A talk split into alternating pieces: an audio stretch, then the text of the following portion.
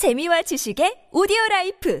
팟빵 안녕하세요. 군사돋보기입니다. 현재 우크라이나 바흐무트, 솔레다르 방면에서 맹렬하게 몰아치고 있는 러시아군의 공세에서 굉장히 이상한 점은 모든 병력을 총동원한 러시아의 공세에서 어째 공세 선봉에 서야 할 전차들이 잘 보이지 않는다는 점입니다. 러시아군은 이번 공세에서까지도 여전히 보병들을 앞에 내세운 극히 무모한 공세로 사상자 수를 급증시키고 있는데요. 역시나 이유가 있었습니다. 최근 러시아가 총공세를 위해 치장 물자로 보관 중이던 전차들을 복원해 전장으로 보낸 것들이나 벨라루스의 지원으로 꽤나 많은 수가 채워진 T-72 계열 전차들 것들 중 대부분의 것들이 제대로 작동하지 않는다는 것이 결정적인 원인이었다고 하는데요. 특히 벨라루스 접경지대에 전차부대 지휘관이 벌이고 있는 일들은 굉장히 충격적이며 이 문제가 쉽게 해결될 수 있을 만한 것이 아니라 러시아군의 가장 큰 골칫거리가 되고 있다는데요. 좀 더 자세한 정황 알아보겠습니다. 전문가는 아니지만 해당 분야의 정보를 조사 정리했습니다. 본의 아니게 틀린 부분이 있을 수 있다는 점 양해해 주시면 감사하겠습니다. 현지 시각 1월 7일 러시아 내 유명한 종군 기자인 블라딜렌 타타르스키가 보도한 바에 따르면 러시아군의 전차들 중 대다수가 임무를 수행할 수 없는 매우 골치 아픈 상황에 빠져 있다고 하는데요. 심지어 제1근위전차군 예가의 최종의 기갑부대들이 사용하는 전차들도 대부분 작동이 되지 않는 상태에 빠져 있고 이런 전차들을 끌고 나가봐야 쉽게 파괴되는 표적이 될 뿐이라는 평가까지 나올 정도입니다. 이번 공세가 시작되기 전 러시아군은 전차가 크게 부족해지자 친러 국가인 벨라루스의 전차들을 지원받아 공세에 동원하기 위해 대규모의 T-72 계열 전차들을 지원받았는데요. 말이 지원이지 사실 강제로 내놓으라는 것이나 다름없고 이 때문에 벨라루스는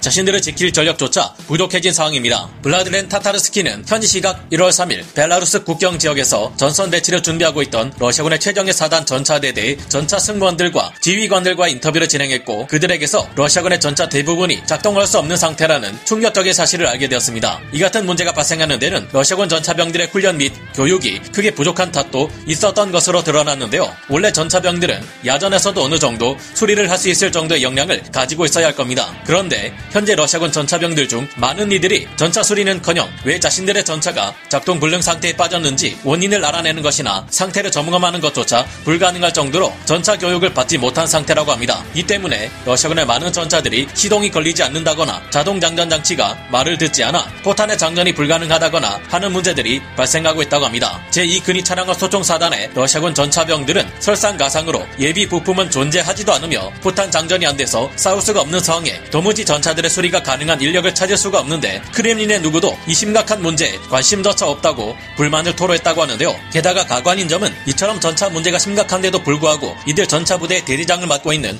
라심 타기에프 소령은 매일 저녁 보드카를 퍼마시고 거하게 취해 각종 문제들을 일으키고 있는 것이라고 합니다. 술만 마시는 것이 아니라 대대 본부에 두 번이나 방화를 시도했을 정도로 제정신이 아닌 인물이 라심 타기에프라며 해당 부대 전차병들은 불만을 토로했는데요. 제2근위 차량화 소총 사단은 벨라루스군의 T-72 전차 40대에 이를 운용할 병 병력 400명으로 편성되어 우크라이나 북부 접경 지역에 배치되어 있고 이를 방어하기 위해 우크라이나군은 제47 돌격 여단 병력들이 M55S 구형 자주 곡사포들을 운용하며 혹시나 있을지 모를 벨라루스 러시아 연합군의 공세를 막아내기 위해 대비하고 있는 중인데요. 이 장비들은 워낙 노후된 구소련제 203mm M47 곡사포로 무장한 자주포들이라 전력이 부족한 감이 있는데 마침 러시아군 전차들 대부분이 작동 불능이라 벨라루스 접경 지역의 공세가 불가능하다고 하니 아주 기쁜 소식입니다. 그리고 이 같은 현상은 주 공세가 이뤄지는 전장인 바흐무트 솔레달에서도 이미 영향을 크게 미치고 있는 중이며 우크라이나군은 장거리 타격 수단으로 보병 위주의 러시아군 공세에 대응하고 있다고 합니다. 앞으로 시간이 지날수록 러시아군의 전력이 급감할 것이 예상되는 만큼 지금 벅차고 어려워도 우크라이나군이 러시아군의 공세를 잘 막아내고 전략 거점들을 지켜낼 수 있기를 기원해 봅니다. 오늘 군사 돋보기 역사 마치고요. 다음 시간에 다시 돌아오겠습니다. 감사합니다. 영상을 재밌게 보셨다면 구독, 좋아요, 알림 설정 부탁드리겠습니다.